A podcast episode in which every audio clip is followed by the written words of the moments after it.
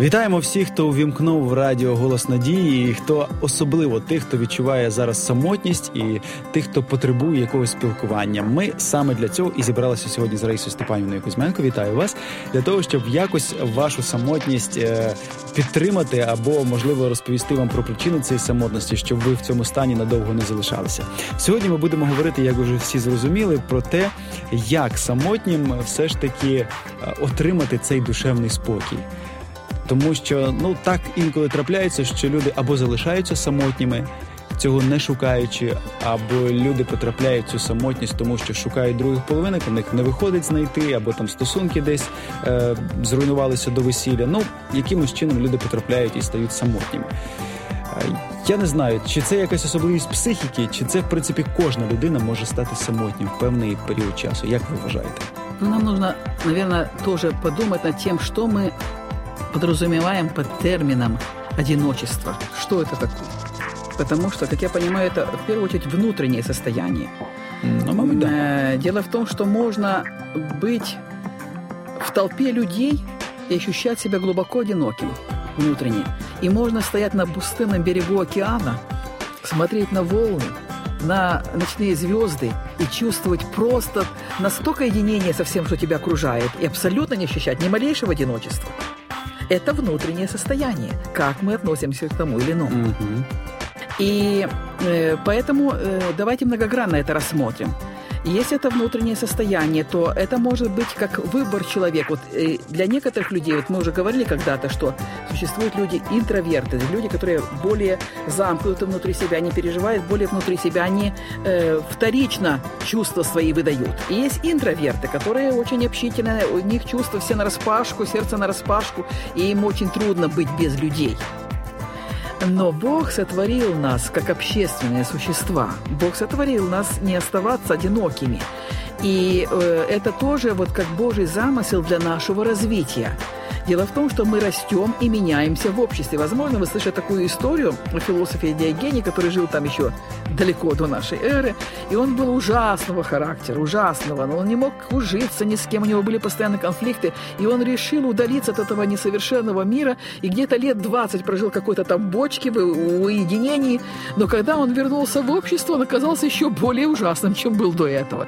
То есть вот это его э, одиночество, изолированность, оно не помогло ему измениться и справиться. А вот когда мы общаемся, мы как бы притираемся друг с другом, вот это способствует нашему изменению. И это Божий замысел, чтобы мы через общение с другими людьми становились лучше, светлее, добрее и более любящими людьми. Угу. Тобто, в принципі, якщо так казати, от з точки зору творіння, то Бог не задумував, щоб людина відчувала і була оця, і була самотня, і відчувала цю якусь депресію або пригнічене почуття ну, через самотність. помните фразу, которую сказал Господь? Нехорошо быть человеку одному. одному. И при том, смотрите, семья создается для развития нашего. Mm-hmm. Некоторые люди для того, чтобы быть счастливым, для того, чтобы наслаждаться жизнью. Да, это как грани семейной жизни. Но семья дана для дальнейшего развития. И вот супруги, они влияют друг на друга настолько, чтобы мы росли и менялись в духовном плане, развивались дальше.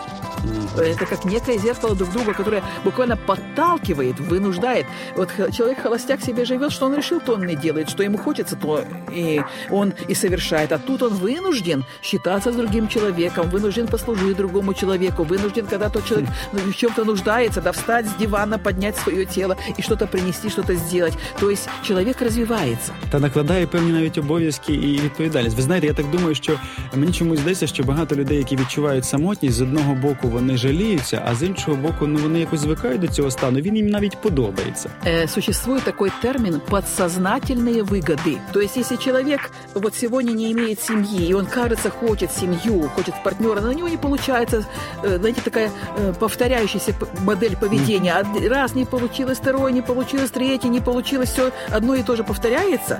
Это говорит о том, что существуют некие подсознательные выгоды вот этого состояния, от которого он может плакать, говорить, как ему плохо.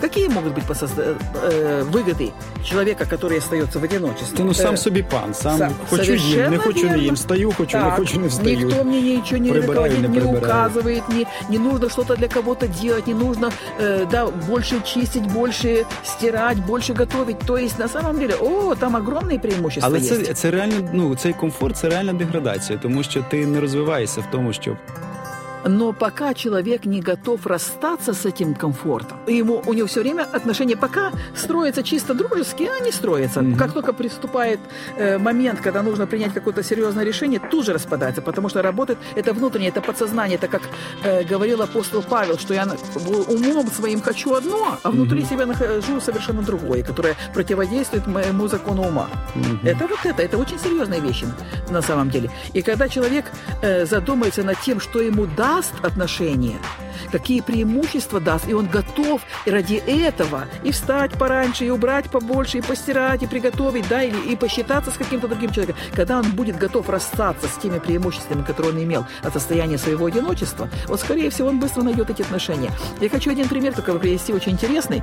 Как-то я присутствовала на одном семинаре э, с одним молодым украинским бизнесменом, который э, вырос в очень сложных условиях. У него отец был алкоголиком, и тем не менее он в 24 года у нас в Украине был миллиардером уже. То есть э, очень бурно развивал бизнес. И он говорил, что он имеет все, что он хочет, кроме одного. Нет у него отношений, нет любящей девушки.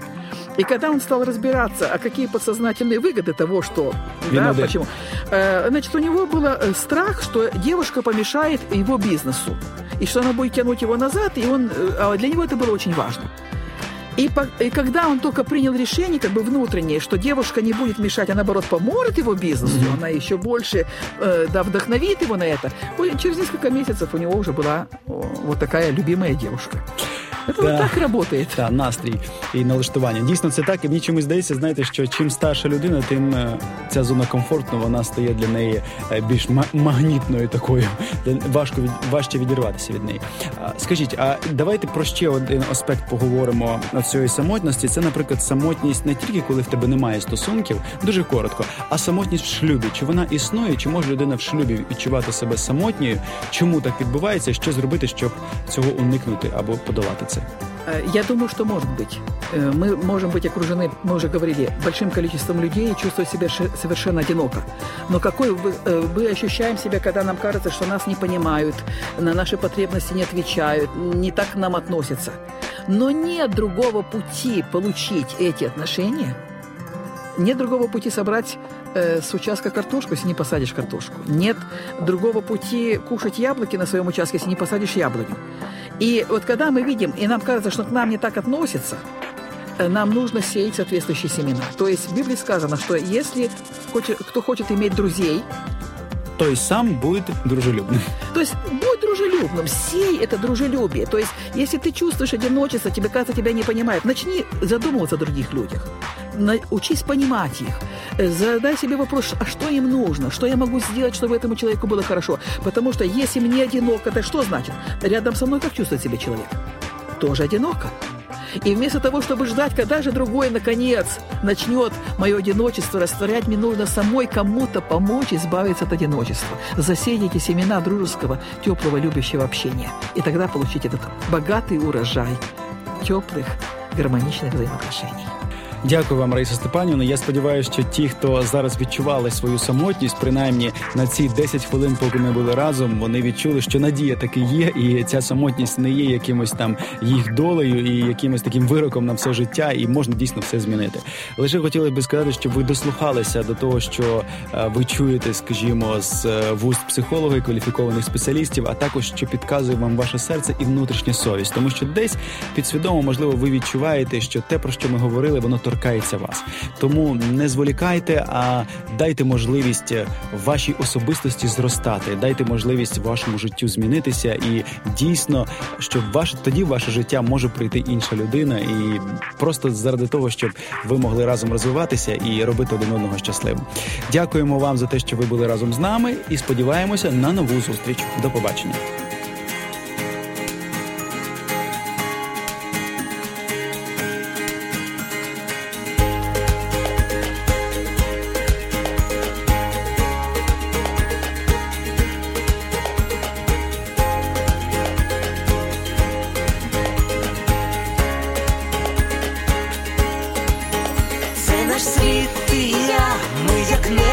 земля обрій мрії, всі світанки й вечори, залюбки собі бери душу грі, і моя це і твоя. ж.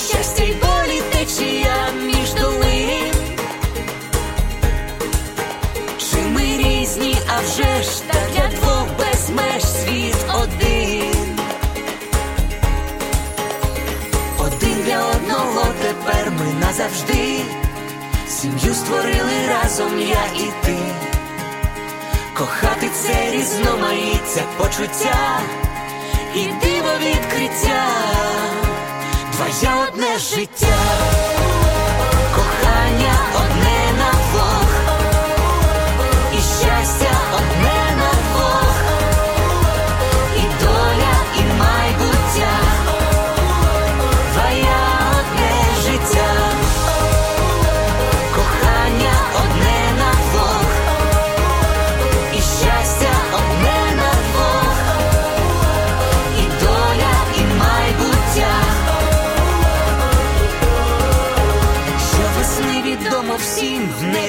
блискавка та грім, але вмить.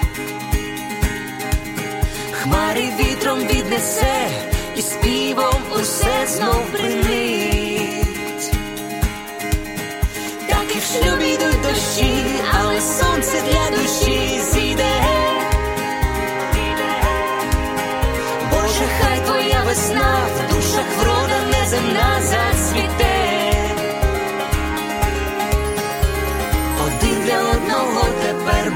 завжди, сім'ю створили разом я і ти, кохати це різноманіття почуття і диво відкриття, твоє одне життя, кохання одне.